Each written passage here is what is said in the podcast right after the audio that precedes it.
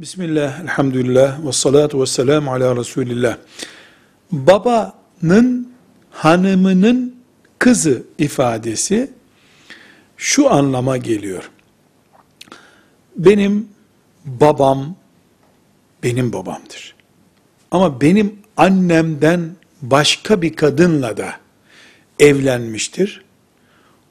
O kadından yani beni doğurmayan üvey annem olan kadından bir başkasının doğmuş çocuğu vardır. Bu çocuk babamın çocuğu olsa baba bir kardeş olacağız zaten biz.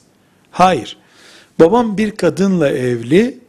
O kadın başkasıyla evliymiş daha önce. Başkasından doğurduğu çocuk var. Bu çocuk benim için yabancıdır. Çünkü babamız bir değil, annemiz bir değil. Sadece onun annesi daha sonra benim babamla evlenmiştir. Bu benim için yabancıdır. Toplum, örf bunu tepki göstermiyorsa evlenmemizde bir sakınca yoktur. Babanın hanımının başkasından doğmuş kızıyla erkek evlenebilir. Velhamdülillahi Rabbil Alemin.